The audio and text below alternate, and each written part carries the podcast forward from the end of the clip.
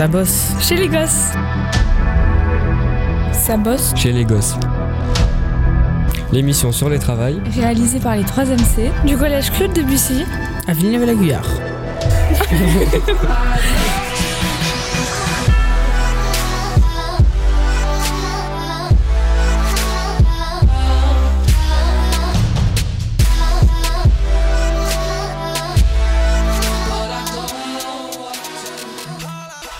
Bonjour chers auditeurs et auditrices, vous êtes sur Sabos chez les gosses, l'émission sur le travail réalisé par les 3e C du collège Claude Debussy à Villeneuve-la-Guyard. Je m'appelle Mathias. Et moi, je suis Sherazade. On est le 25 novembre 2022 et on enregistre ce programme en public au sein du collège. Toute cette semaine, nous sommes allés sur le terrain pour vous informer, mais aussi pour nous permettre de découvrir de nouveaux métiers. Qu'est-ce qu'on a au programme de notre émission, Axel? Au sommaire, Sherazade, on va questionner notre rapport au travail, celui des jeunes, des professionnels et même des personnes âgées. On vous fera aussi découvrir le quotidien de plein de travailleurs. Mères, paysagistes, avocats, restaurateurs et même toiletteuses pour animaux. Il y en aura pour tous les goûts. On se demandera si certains métiers devraient être plus valorisés dans notre société et on aura un invité pour en discuter ensemble, Madame Le Kang, notre professeur principal. Et enfin, plusieurs élèves vous expliqueront quel métier les attire le plus et pourquoi. C'est parti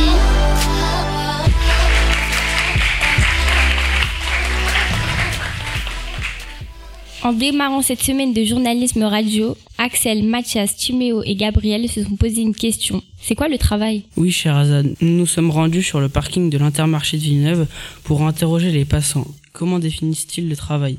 Écoutons leurs réponses. Le travail, c'est faire quelque chose que l'on aime pour gagner sa vie honnêtement. D'abord, c'est une passion. C'est-à-dire qu'il faut, pour pouvoir travailler efficacement, il faut déjà être passionné par son travail, pour s'épanouir vraiment au niveau de la vie professionnelle. Bah, pour pouvoir vivre, il faut travailler. Donc il n'y a pas le choix. Comment je pourrais définir ça euh, Aller dans un endroit pour euh, effectuer euh, des tâches qui nous sont accomplies et avoir un salaire pour ça. On a besoin de travailler, aider pour vivre déjà et, et puis ça fait partie de la vie le travail.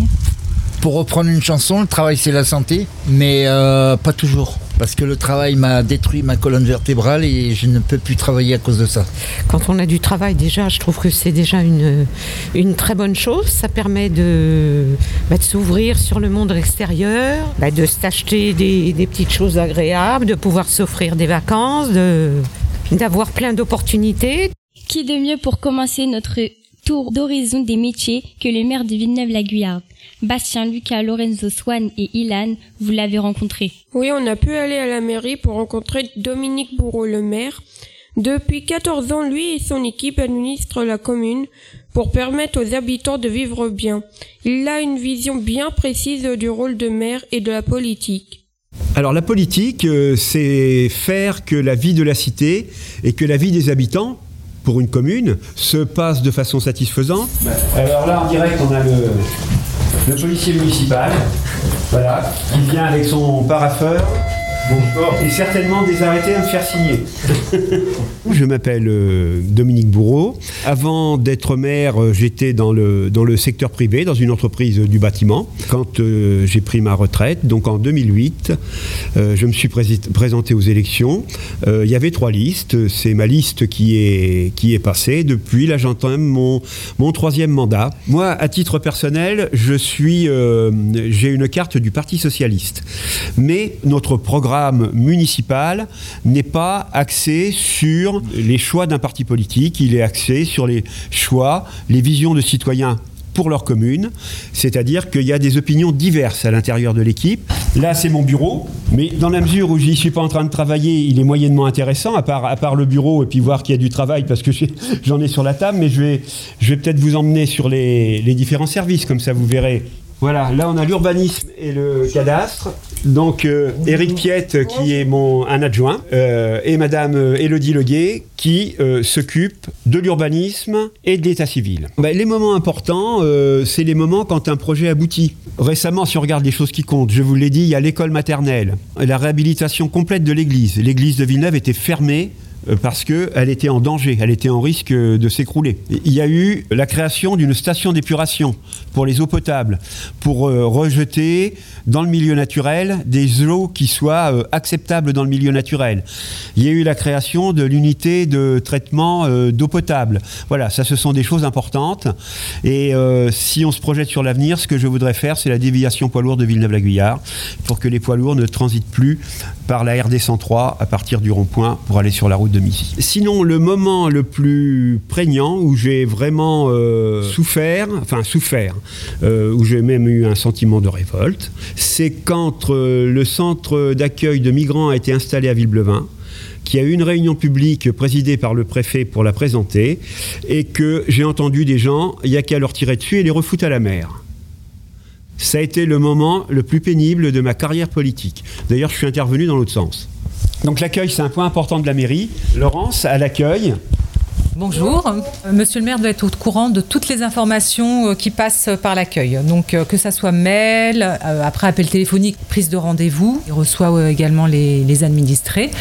Donc euh, voilà, on essaye de, de condenser tout ça et de pas laisser passer des informations qui peuvent être très importantes. Donc euh, moi j'ai déjà fait deux mandats, j'entame le troisième et je ne souhaite pas aller au-delà du troisième mandat. C'est une satisfaction mais c'est aussi beaucoup de travail euh, et donc euh, il faut se laisser un peu de temps pour soi également. On continue notre découverte des pros de Villeneuve-la-Guyarde et quand monsieur le maire est malade, comme la majorité des habitants de la commune, il se rend à la pharmacie, n'est-ce pas Maximilienne? Oui, car à deux pas de la mairie, on tombe sur la pharmacie de Madame Piat. Et ce jour-là, en plein mois de novembre, il y avait du monde à prendre en charge. Nous l'avons interviewé sur le quotidien du métier de pharmacienne et l'importance d'avoir un bon contact avec les clients. Donc ça c'est votre anti-inflammatoire, le Voltaren, vous en prenez bien un par jour seulement et de préférence au cours du repas. D'accord. Comment le métier de pharmacienne vous est venu à l'esprit? Alors là, je ne sais pas. Quand j'étais petite, j'allais à la pharmacie et j'aimais bien voir le pharmacien expliquer les médicaments, les maladies. Et je me suis dit, moi, je vais être pharmacienne. Vous avez ce qu'il faut pour vous nettoyer le nez peut-être Est-ce que vous voulez quelque chose qui fasse un petit peu deux en un? Oui, c'est. C'est quoi la différence entre une pharmacienne et une préparatrice? Alors nous, on a des études beaucoup plus approfondies. On apprend beaucoup plus de choses sur le médicament, les effets secondaires, euh, la manière dont la molécule euh, agit dans le temps sur l'organisme. Merci. Et qu'est-ce qui vous plaît dans votre métier? Le contact avec les gens, le conseil qu'on peut leur donner, euh, les rassurer par rapport à la maladie. Oui, ils sont très gentils ici. Oui. Bon, on y va, euh, non, pas souvent. moins une mais fois par mois pour le renouvellement, Ouais, renouvellement bien du traitement, et puis là, euh, spécialement. Et là, exceptionnellement, parce qu'il a Euh, mal à la oui, gorge. Voilà, un peu. Il en faut Il en faut, oui, oui, oui. oui. Il faut même des docteurs aussi, c'est ça qui manque. hein. Oui, moi ça fait plusieurs années que je viens ici et c'est toujours euh, s'occupe bien des, des clients de la pharmacie. L'accueil est plutôt chaleureux, puis euh, assez rapide, ce qui n'est pas toujours le cas, donc euh, voilà, c'est plutôt positif. Quelle qualité faut-il pour être pharmacienne? Alors là, je sais pas, peut-être savoir écouter les gens, être patient, être aimable. Je pense que c'est important. Et puis le dafalgan à prendre en complément si vous avez mal malgré tout. Et une fois que le rhume est passé, on retrouve l'appétit et ça tombe bien. À Villeneuve, on a un restaurant plutôt bien noté. 4,6 étoiles sur 5. On va s'y rendre avec toi, Justine. Oui, avec Mathias, Maximilienne, Axel et Chris, nous sommes allés dans les cuisines du Point Gourmand. Ce restaurant est dirigé par Cédric Milano, qui est aussi chef cuisinier. Il tient ce restaurant depuis 10 ans. Cédric Milano est un vrai passionné de cuisine. Il a même sorti un plat signature.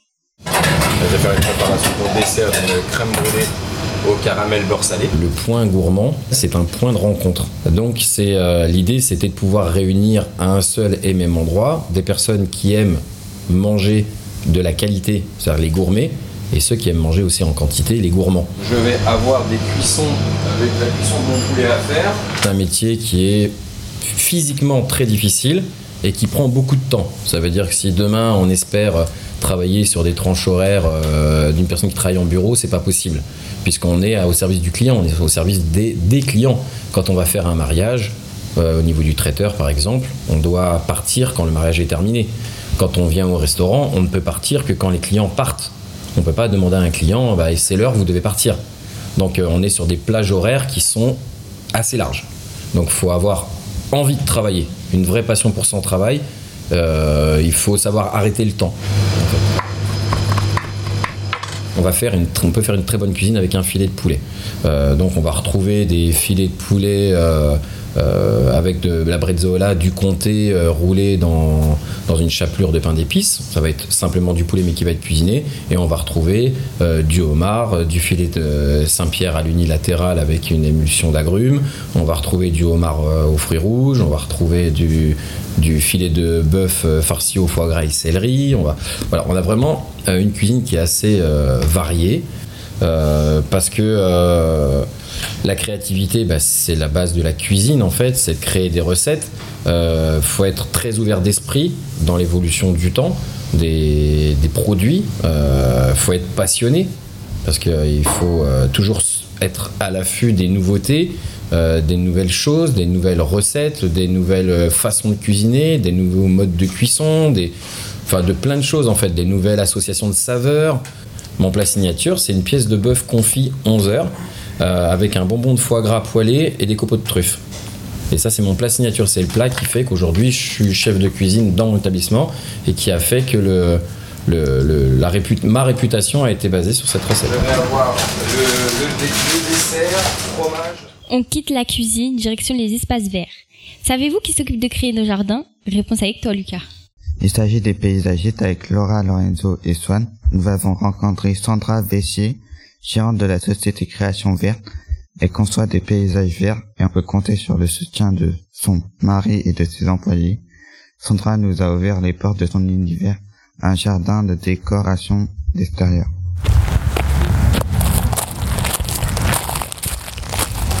Alors je vous ai emmené sur ce jardin-là qui, euh, on l'a appelé jardin biodiversité. Il a été conçu pour avoir un maximum de plantes vivaces dedans et qu'elles accueillent des insectes qui aident au jardin.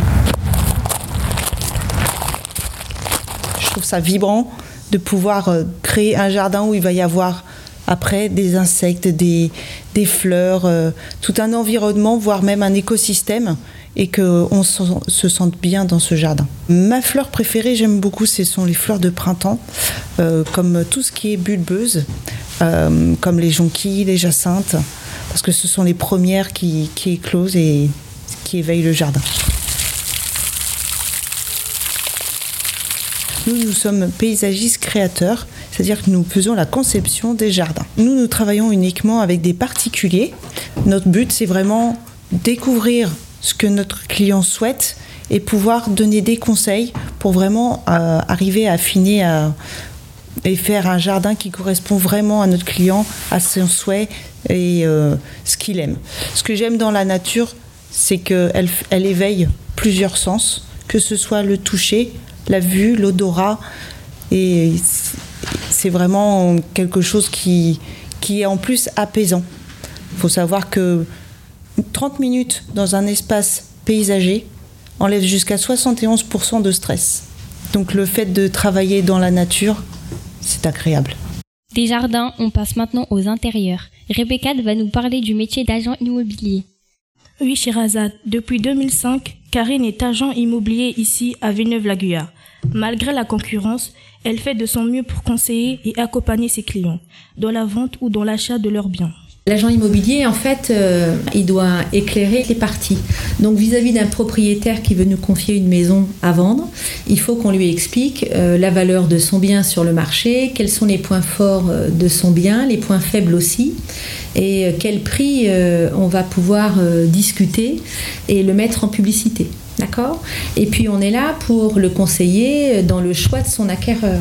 Et l'acheteur, donc l'acquéreur, on est là pour lui euh, montrer des biens immobiliers qui euh, ne sont pas trop chers et exagérés au niveau du prix. Et puis on est là pour lui remettre tout un tas d'éléments, des diagnostics, parce que dans l'immobilier, quand on achète une maison, il y a des diagnostics à faire. Il y a tout un tas d'éléments qu'on doit euh, vraiment aborder avec les gens et ils doivent acheter en toute connaissance de cause. On est là pour ça. Il faut que les gens soient contents euh, de vendre et il faut que les autres soient contents d'acheter. Bah, je vous remercie pour euh, votre appel, c'est une très bonne nouvelle, félicitations. hein. Euh, ça valait le coup de, de se batailler un petit peu et de chercher le meilleur, le meilleur taux. Oui, à bientôt. Merci beaucoup. Au revoir.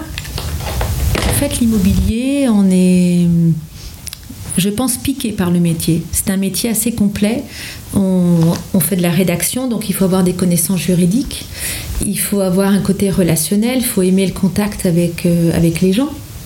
Euh, et puis parce qu'on est aussi un peu commerçant quand même. Et puis euh, on fait beaucoup de choses, c'est-à-dire qu'on fait aussi la publicité, euh, des annonces sur les sites internet, on, met les biens en valeur, donc on fait des photos, on fait de la visite virtuelle. on fait de la comptabilité, on fait de la gestion. après, on a des cabinets d'experts comptables, bien sûr, mais le métier est varié. Et puis, on est à l'agence et aussi à l'extérieur, bien souvent. On termine notre tour des commerçants du centre. Si vous avez un ami à quatre pattes, vous connaissez peut-être le salon de Martine. Ilan, tu t'y es rendu avec Gabriel, Bastien, Timéo, Maïli et Kessie. Vous tous, chats, chiens et lapins, sachez que vous êtes tous les bienvenus dans ce salon de beauté et de détente. Depuis 27 ans, cette dame coupe, lave, ton et brosse les animaux domestiques du coin. Quand on a passé la porte de la boutique, Martine chouchoutait une petite chienne bien tranquille. Il y a du monde avec toi aujourd'hui. Elle s'appelle Trixie. C'est une chienne qui a 6 ans, je pense. C'est un croisé papillon. Elle a bien moins de poils, mais elle- par contre, elle a du duvet et des nœuds derrière les oreilles. En principe, les chiens n'aiment pas qu'on leur touche les pattes avant. hein. Je m'appelle Martine, je suis donc euh, salon de toilettage beauté canine à Villeneuve-la-Guyard. Et voilà, 27 ans que je suis ici. Euh, Il y a beaucoup de petits chiens. Des York, des Shih Tzu, euh, des, bah, des Chihuahuas, à poil long, à poil court. euh, voilà, le petit papillon. Et bon, les gros chiens, euh, il y en a quelques-uns, mais beaucoup moins quand même. hein. C'est une base de 39 euros pour une tonte, égaliser les poils, euh, tout ça avec la douche, euh, le séchoir. euh. Quelquefois, c'est un peu moins parce que c'est juste l'entretien. Sinon, après, c'est à l'heure suivant euh, la grosseur du chien. Si c'est des gros chiens, c'est plutôt à l'heure. Parce qu'on y passe beaucoup plus de temps. Alors ici, vous avez collier pour les chats, des harnais pour chiens, des laisses. après, vous avez de l'autre côté des shampoings, du parfum, euh, des brosses, des colliers euh, anti-puces. Et puis des alaises et des serviettes euh, qui épongent bien juste après la douche. Alors cette photo, bah, c'est moi il y a très longtemps avec mon petit chien que j'avais qui est parti, euh, ça fait déjà un moment quoi. Il aimait bien monter là, il attendait le facteur justement. Les gens ils font toiletter de plus en plus leurs animaux donc euh, avant dans le temps c'était pas vraiment à la mode ce métier mais euh, maintenant on entend beaucoup parler qu'il faut entretenir son chien ou son chat, son lapin même. Donc euh, voilà, il y en a de plus en plus qui viennent, oui, c'est recherché. Quand on fait toiletteuse ou toiletteur, il faut être passionné à la base parce que euh, sinon euh, les animaux le ressentent et bon ben, ça peut arriver quand même qu'il y en ait des méchants mais euh, si vous êtes passionné les, bêtes ils sentent et puis quand ils sont sympas bon on s'attache beaucoup. hein. Vous écoutez toujours Ça bosse chez les gosses, l'émission sur le travail du collège de Bussy. On va parler du sens que l'on donne au travail et à la notion d'engagement de certains métiers. Y a-t-il des métiers qui ont plus de sens que d'autres pour la société? Quel métier mérite quel salaire? On retourne auprès des habitants de Villeneuve-la-Guyard pour avoir leur avis sur cette question. Est-ce qu'il faut donner forcément un sens à, à son travail ou pas? Ah oui, tout à fait. Mon travail doit avoir beaucoup de sens parce que si jamais il n'a pas de sens, t'as pas envie de te lever le matin pour aller bosser et aller au travail à reculons. Franchement, c'est pas, c'est pas top quoi. Oui, il faut qu'il ait du sens. Il faut qu'il te donne envie. Il doit avoir un sens pour toi parce que ça sert à rien de travailler sans but. Mon travail avait beaucoup de sens. Bah, parce que j'ai appris à lire à des générations d'enfants. Oui, bien sûr, parce que il faut qu'on aille au travail avec le plaisir d'y aller. Autrement, c'est l'enfer. Tu vois, moi, je suis livreur. Si je livre pas, vous aurez pas vos colis. Tu vois, ton micro, tu l'as eu comment On te l'a livré Est-ce que pour vous, certains travails sont trop ou pas assez payés? Je pense euh, notamment au tout ce qui est euh, le milieu hospitalier qui est sous-payé pour moi. Et euh, il y a des métiers comme bah, les footballeurs par exemple qui sont beaucoup payés pour peut-être pas les mêmes, le même impact sur le travail. Toutes les personnes qui sont là pour essayer de, de rendre notre quotidien le, le mieux possible, que ce soit les, personnes euh, qui travaillent euh, par exemple dans Intermarché, que ce soit les, les, infirmières, que ce soit les personnels soignants de façon très globale.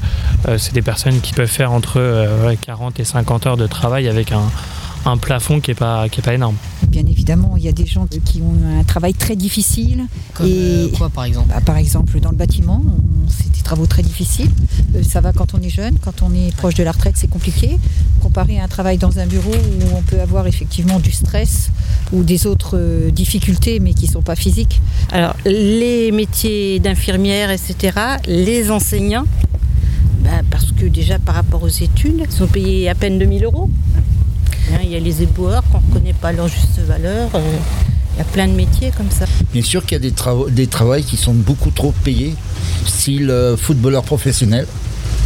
Ça, c'est immonde. Euh, pour taper dans un ballon, gagner des sommes énormes comme ça. Par exemple, député, c'est pas un métier, c'est une représentation, mais ils gagnent beaucoup trop. Ouais, comme les métiers d'infirmier ou, ou, la garde des enfants ou ces choses-là devraient plus payer.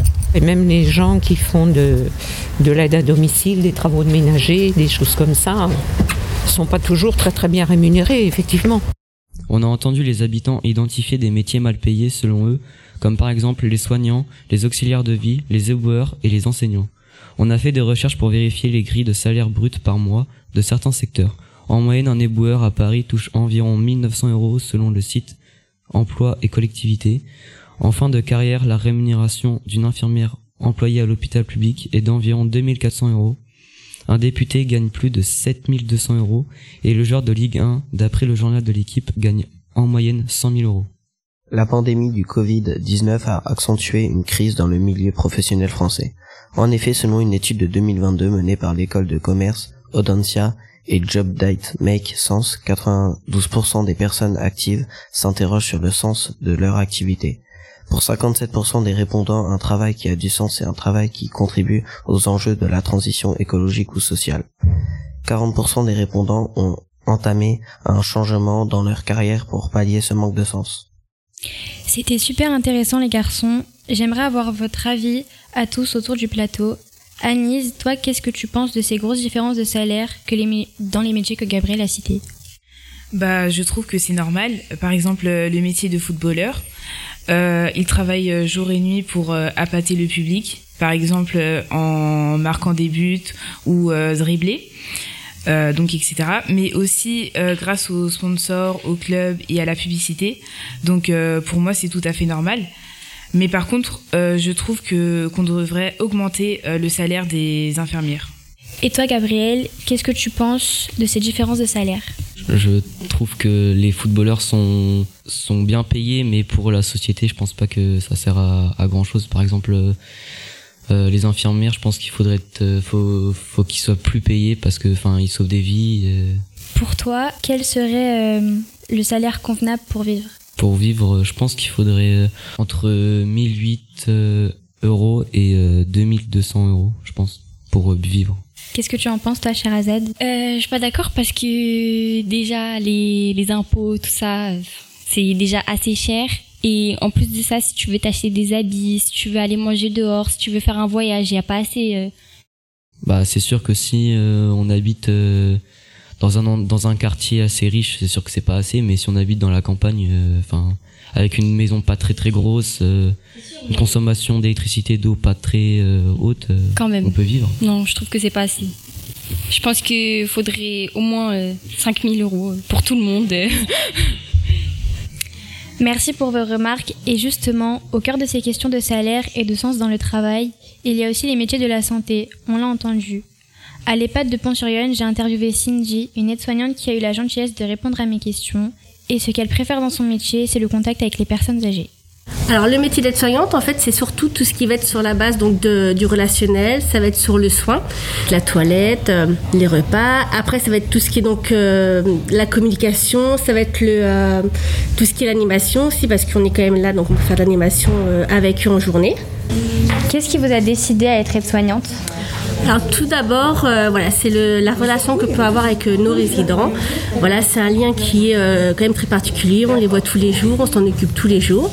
Donc il y a des attaches qui se font entre nous. Est-ce qu'il y a des difficultés au cours du travail avec les patients?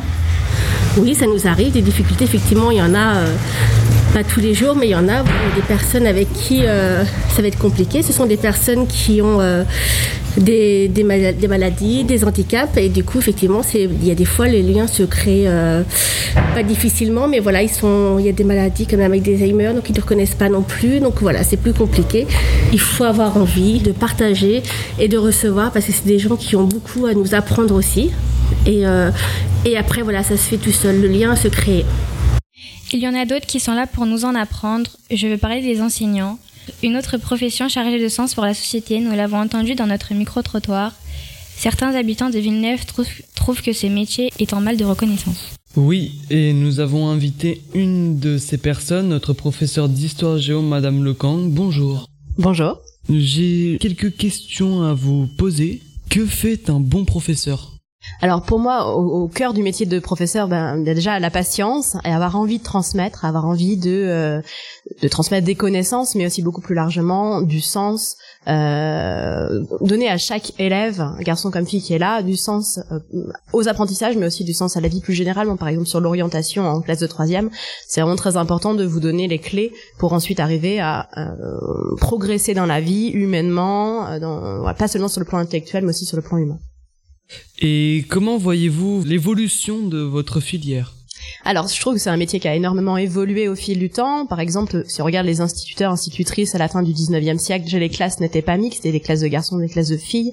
Il y avait beaucoup plus de voilà de discipline et de aujourd'hui, le métier a, changé, on utilise des outils numériques, on utilise euh, on enseigne différemment. Je pense pas qu'on ait renoncé, contrairement à ce qu'on dit souvent, je pense pas qu'on ait renoncé à des choses et que le métier et qu'on transmette moins qu'avant, on le transmette différemment et l'enjeu est tout autant euh, de voilà de donner des clés pour s'adapter à notre vie, à notre société telle qu'elle est aujourd'hui. Et pour vous, quel est le sens de votre travail? Alors pour moi, le sens de mon travail, c'est vraiment euh, d'être dans la bienveillance et de donner à, chaque élève le sentiment d'être de, à sa place, ce qui est pas évident quand les journées de, travail au collège sont, longues et que c'est difficile pour, certains élèves de, se mettre dans ces apprentissages. Mais pour moi, le sens, c'est vraiment euh, essayer d'apporter à chacun à son, son, niveau et de faire progresser chacun en partant de là où il est pour l'emmener quelque part plus haut, même si c'est pas le même niveau selon les, selon les élèves. Et pensez-vous que votre filière est reconnue?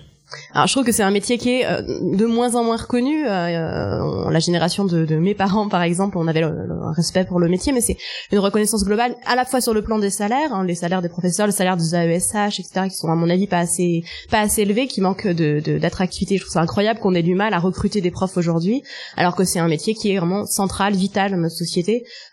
quel plus beau métier que apprendre à des jeunes à grandir. Mais bien, merci d'avoir accepté notre invitation. Avec plaisir. Merci Swan et merci Madame Le Kang. Elise, tu vas maintenant nous emmener auprès d'un animateur engagé auprès des jeunes. Oui, il s'appelle Mohamedou et ça fait 5 ans déjà qu'il exerce le métier d'animateur avec les jeunes de 11-25 ans. Pour en apprendre plus sur son métier, nous nous sommes rendus à la Maison des Jeunes de Villeneuve-la-Guyard, un lieu où les jeunes peuvent réaliser leurs projets, discuter autour d'un baby-foot. Ouais, mais je, deviens presque un pro Voilà, c'est tout il y a combien là? 1-0, merci.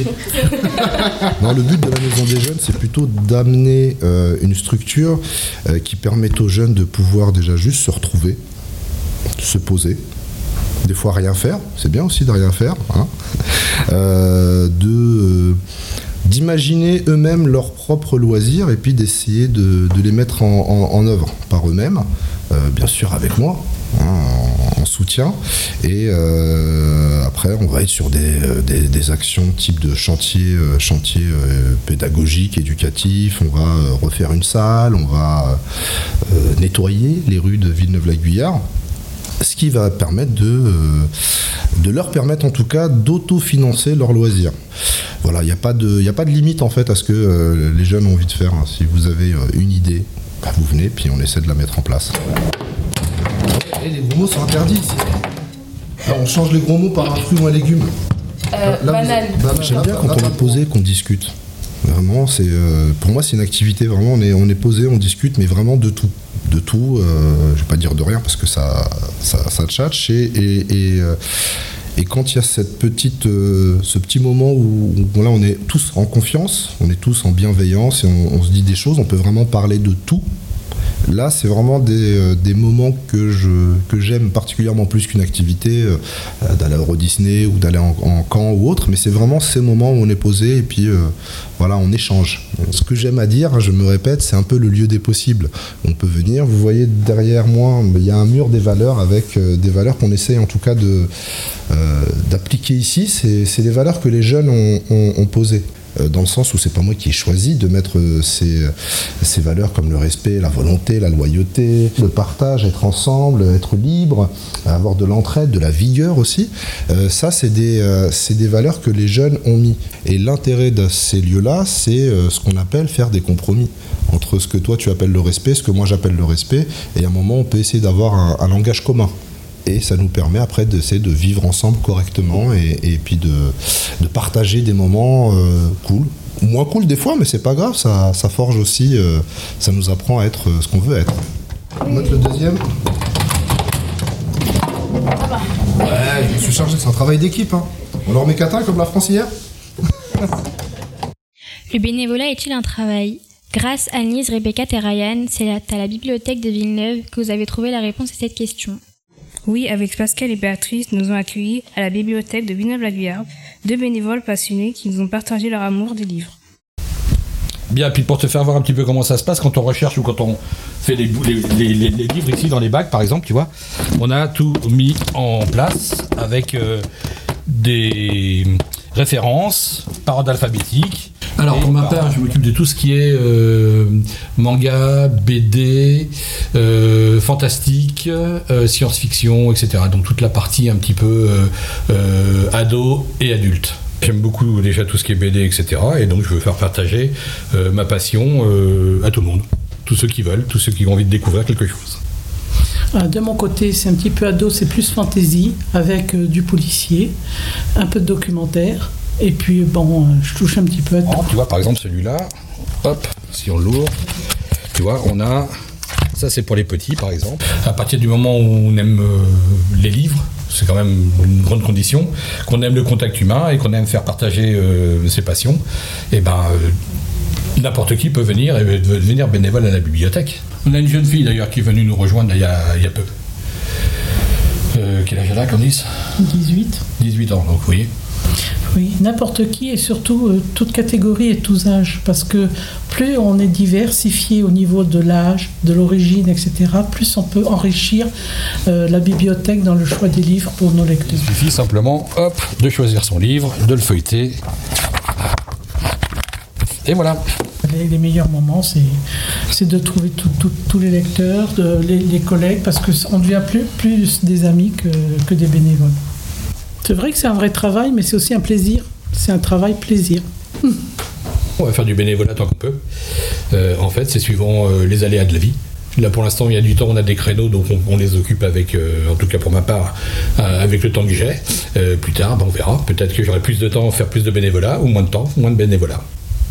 Tant que je tiens debout, je suis la plus ancienne. Comme nous venons de l'entendre, Pascal et Béatrice considèrent leur activité comme un travail à part entière. Aujourd'hui en France, ils sont plus de 11 millions à pratiquer le bénévolat. Selon l'Institut Recherche et Solidarité, ça représente plus de 25% des Français. Parmi les personnes qui veulent faire du bénévolat, on en trouve une majorité d'étudiants, de salariés, de retraités et de demandeurs d'emploi.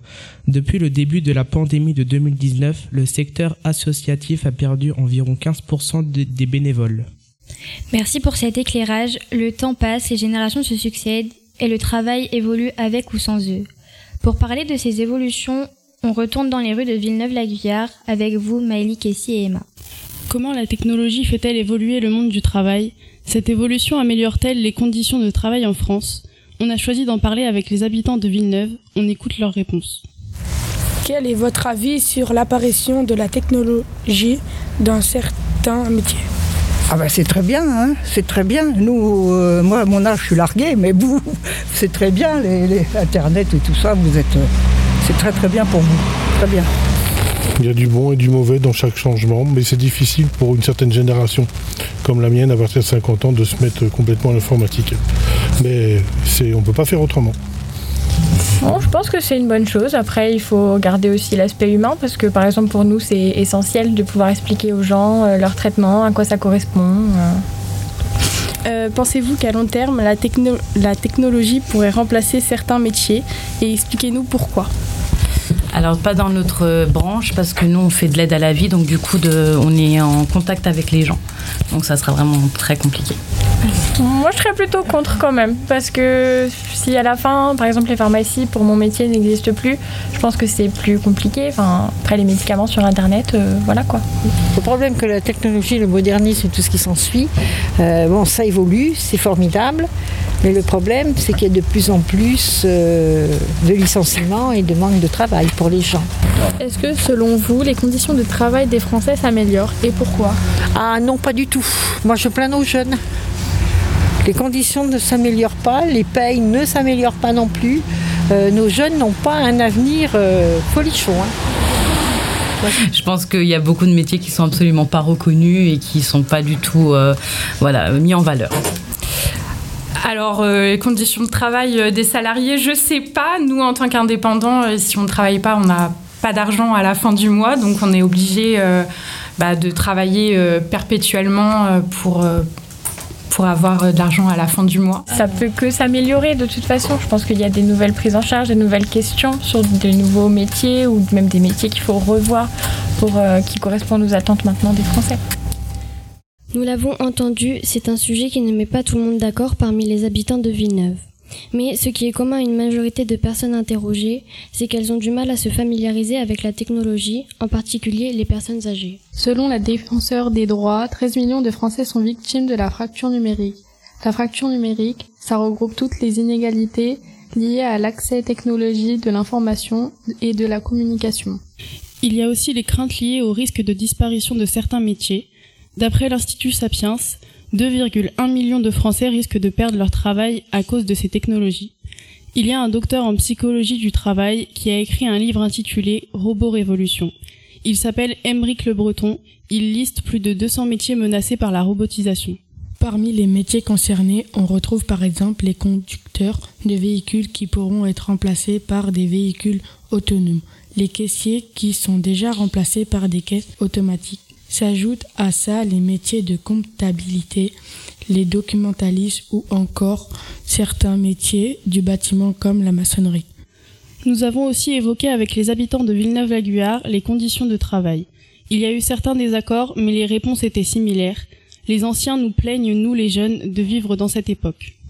D'après l'INSEE, les mauvaises conditions de travail ne diminuent pas. L'étude souligne surtout l'impact des contraintes organisationnelles et les rythmes de travail exigeants. D'ailleurs, un sondage OpinionWay confirme la détresse psychologique des Français. Plus de 3 salariés sur 10 étaient en burn-out en octobre 2021. Merci à vous quatre pour cet éclairage et nous allons maintenant remonter le temps à une époque où la technologie n'avait pas autant d'emprise sur le travail. Et c'est avec toi, Max, que nous faisons le voyage.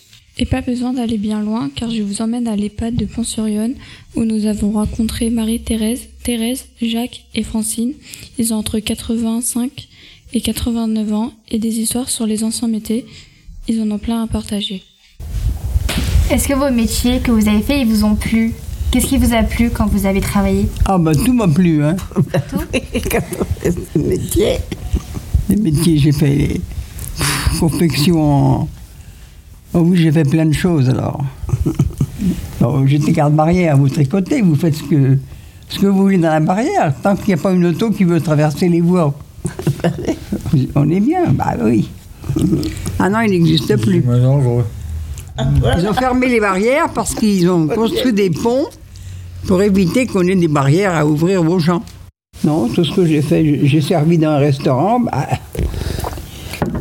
c'était pas un métier pour nous. Hein. C'était en dépannage. les jeunes, ils ne font pas comme nous on a fait. Hein. Bah, non. Les jeunes n'ont pas du tout ce qu'on a fait.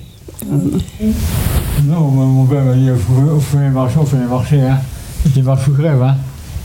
Dans le temps, ben, c'était plutôt les fermes, garder les vaches, s'occuper des cochons et tout le tremblement. Hein. C'était ça, voilà. Quand j'ai quitté l'école à 12 ans, après mon certificat d'études, j'ai travaillé tout de suite à l'épicerie, hein, voilà.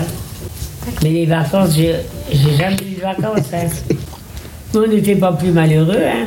On avait l'habitude, puis on était content. Vous étiez bien vendeuse Ouais. Euh, Moi, avant, enfin, avant de travailler, j'aurais voulu être maîtresse d'école. Voilà. C'est mon idée, ça, j'aurais trop voulu. Ça s'est pas fait. Parce que pour changer d'école, c'était loin, il y avait 15 km aller, 15 km pour revenir. Alors donc, j'ai pas pu suivre l'école, c'était trop loin. Bah, il n'y avait pas une voiture, Ah, il n'y a pas de... Un pauvre malheureux vélo, oui. Et encore quand il marchait bien. Ben oui, voilà. J'aimais beaucoup l'école. Moi, quand j'ai quitté l'école, j'ai pleuré comme une madeleine, hein. Ah, pour moi Ah, ah, il y en a beaucoup. Ah, ah moi, j'ai pleuré quand j'ai quitté l'école, ah oui. Enfin, j'ai jamais été malheureuse, alors je peux pas dire. Que ce soit à gauche, à droite, j'ai jamais été malheureuse. Ça sera à faire, je recommencerai. Comme nous l'a raconté Marie-Thérèse, certains métiers ont aujourd'hui disparu, mais il y a aussi des métiers qui ne changent pas, et aujourd'hui, nous allons en parler avec Sherazade qui rêve de devenir avocate, Bastien qui voit son avenir dans la banque et Yélise qui s'intéresse au métier d'ingénieur. Vous avez tous les trois interviewé des professionnels en lien avec le métier de vos rêves. Oui, euh, j'ai pu discuter avec Laurent, un avocat qui est dans ce métier depuis maintenant un an. Il voulait, avant ses études, devenir policier. Il est aujourd'hui avocat du droit du travail et résout les conflits entre salariés et employés. Entre deux salles d'audience, il m'a accordé une interview par téléphone. J'ai commencé par lui demander quelle avait été sa plus grosse affaire. Plus grosse affaire oh bah je vais pas pouvoir donner de nom euh, et tout ça, mais euh, mais c'est plutôt les dossiers qui concernent le harcèlement moral au travail.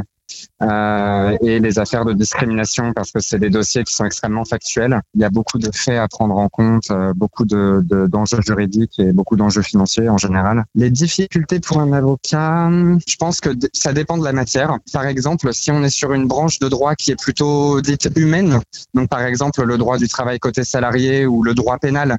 Donc le droit pénal, c'est tout ce qui, touche pardon au crime euh, tel que le viol ou ce genre de choses là. Je pense que là, la difficulté, ça va être l'aspect humain dans le sens où, au-delà d'être un simple avocat, euh, on va aussi devoir jouer parfois le rôle du psy, euh, d'être suffisamment à l'écoute de son client, et parfois ça peut être dur euh, pour le moral.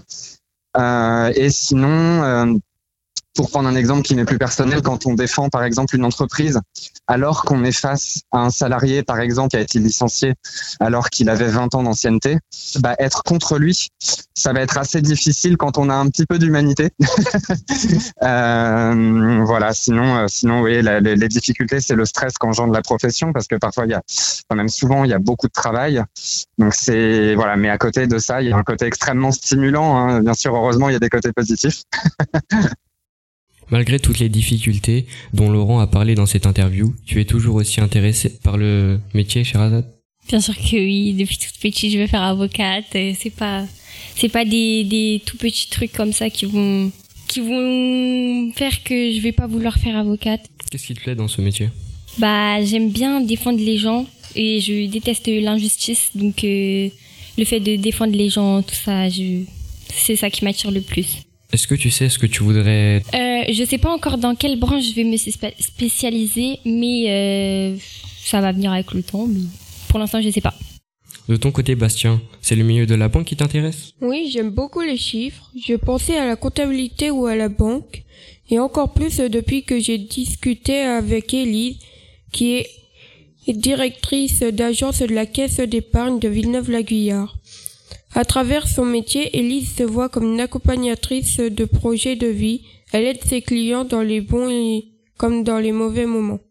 Alors la journée type du banquier, bah, c'est d'arriver le matin, euh, de traiter euh, les opérations en instance, c'est-à-dire les opérations bah, qui peuvent pas forcément passer sur le compte parce qu'il manque un petit peu de sous. Donc c'est de contacter les clients pour savoir ce qui s'est passé, autoriser ou non cette opération. Après c'est de gérer ses mails parce qu'on a beaucoup de demandes de nos clients par mail, donc il faut leur répondre pour pas générer d'insatisfaction. Et ensuite c'est nos rendez-vous euh, qu'on a tout au long de la journée et puis l'administratif qu'il y a à faire également parce que dans la banque, il y a beaucoup de règles à respecter, euh, notamment des règles de conformité. L'activité de banquier, c'est d'accompagner les clients euh, dans tous leurs projets au quotidien, que ce soit dans la gestion de leurs comptes, euh, dans l'octroi de crédit pour les projets de vie, l'achat d'une voiture, l'achat d'une maison, mais aussi dans les moments un peu plus difficiles, quand ils ont des difficultés financières, quand il y a des séparations ou même des décès. Voilà, c'est de les accompagner au mieux comme on le peut. C'est vrai qu'il y a des événements de la vie qui font que euh, ça peut euh, engendrer des difficultés euh, financières. Donc ces clients-là, eh ben, il faut les écouter pour comprendre ce qui leur est arrivé et trouver les meilleures solutions à leur apporter parce que j'aime c'est la diversité euh, du métier, parce que je m'occupe et des particuliers, donc euh, bah, les enfants comme vous, hein, parce que vous avez le droit d'avoir votre compte aussi, euh, votre carte, de gérer, d'apprendre, de gérer vos parents, mais aussi les professionnels, donc les restaurateurs, les agriculteurs, c'est la diversité du métier. On fait jamais la même chose dans une journée. Et alors Bastien, qu'est-ce qui te plaît le plus dans ce métier? Ce qui me plaît le plus dans ce métier, c'est euh, tout ce qui est dans la finance comptable et aussi euh, l'idée euh, d'accompagner les clients dans ce qu'ils veulent acheter avec leur argent hein, et, leur, et des prêts. Et, si je voudrais choisir entre banquier ou comptable, je préférerais être banquier. Et nous passons maintenant au métier de rêve de notre ami Lorenzo, chauffeur routier. Il a pu interviewer Christophe, et Christophe ce n'est pas n'importe quel chauffeur routier. Depuis près de 30 ans, il parcourt les routes de France, de Belgique et d'Allemagne en transportant des cargaisons très dangereuses. Pourquoi s'être engagé dans le métier de chauffeur poids lourd? J'adore les camions et j'adore les risques. Moi en plus je fais que de la matière dangereuse. Carburant, gaz, chimie, euh, fuel, euh, azote, oxygène, euh, tout ce qui est dangereux ça peut exploser, ça peut brûler, ça peut c'est énormément de séquelles au niveau de la chimie. Quels sont les dangers sur la route lorsqu'on conduit un poids lourd? Les dangers, mais il y en a énormément. Les usagers qui sont en face de vous, les gens qui ne font pas attention, un enfant qui joue sur, une, sur un trottoir, euh, des choses qui traînent sur les routes. Il euh, faut toujours être euh, attentif à tout. Oui, j'ai déjà vécu deux gros accidents dans un mortel où j'ai vu un enfant partir. Et dont le deuxième accident, là, il y a, il y a 3-4 ans, j'ai sauvé la vie d'une fille. donc, elle a fait un face à face avec un jeune et qui avait complètement le moteur sur le ventre. Donc, j'ai réussi à la maintenir en vie jusqu'à l'arrivée des pompiers. Donc, ça, c'est des choses, oui, qui marquent énormément, ça. D'ailleurs, cette jeune fille-là, euh, maintenant, fait partie quasiment de ma famille. On s'appelle régulièrement pour prendre des nouvelles. Et nous passons enfin au dernier job de notre série Métier de rêve. Elsa, parle-nous du métier d'ingénieur. Oui, on en a parlé avec Vincent. À seulement 27 ans, il est ingénieur en environnement. Il est aussi engagé dans une association qui lutte contre le réchauffement climatique. Il nous a expliqué son métier et son rôle primordial dans la société. Chaque année, nous réalisons l'inventaire des émissions de la France. On fait des calculs pour estimer combien de CO2, combien d'ammoniac, combien de X ou Y euh, molécules on émet en France sur les différents territoires en métropole et dans les Outre-mer.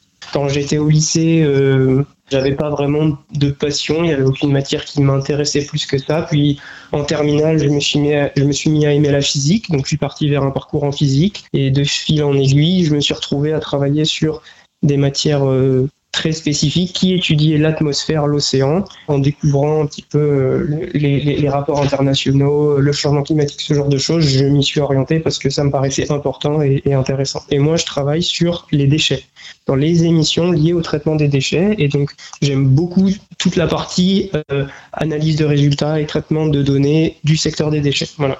Je passe beaucoup de temps à faire du calcul Et bon, ça, ça peut paraître surprenant, mais voilà, il y, a des gens qui aiment bien ça. Moi, c'est mon cas. Donc, ça permet de, rassembler des informations, faire des hypothèses, faire des calculs, euh, présenter les résultats et faire en sorte que ces résultats collent au mieux à la réalité. Ça, c'est une chose déjà qui me tient à cœur.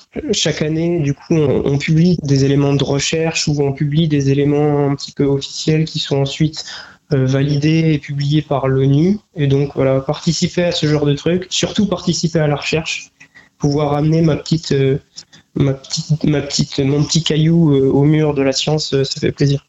Merci tout le monde de nous avoir partagé ces interviews et ces rêves qui ont peut-être inspiré les plus jeunes de, de nos auditeurs. C'est la fin de notre émission. Merci à vous, auditeurs et auditrices, pour votre écoute. Merci au public pour sa présence et à toutes les personnes qui ont accepté de répondre à nos questions. Et bravo à toute l'équipe de reporters de la classe de 3e C. Vous pouvez retrouver notre émission en podcast sur les principales plateformes d'écoute SoundCloud, Spotify, Apple Music. Vous trouverez tout ça via la page de l'association Chronos et Kairos qui nous a accompagnés tout au long de cette semaine radio. C'était Sabo chez les gosses. À bientôt à la radio.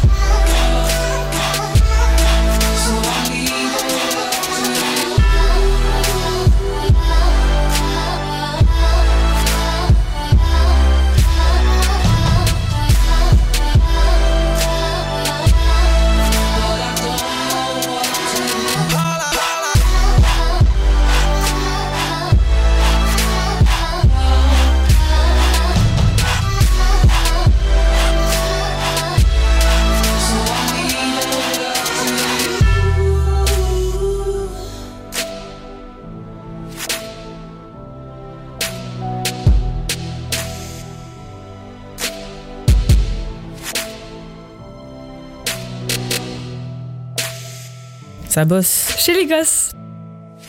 Ça bosse. Chez les gosses.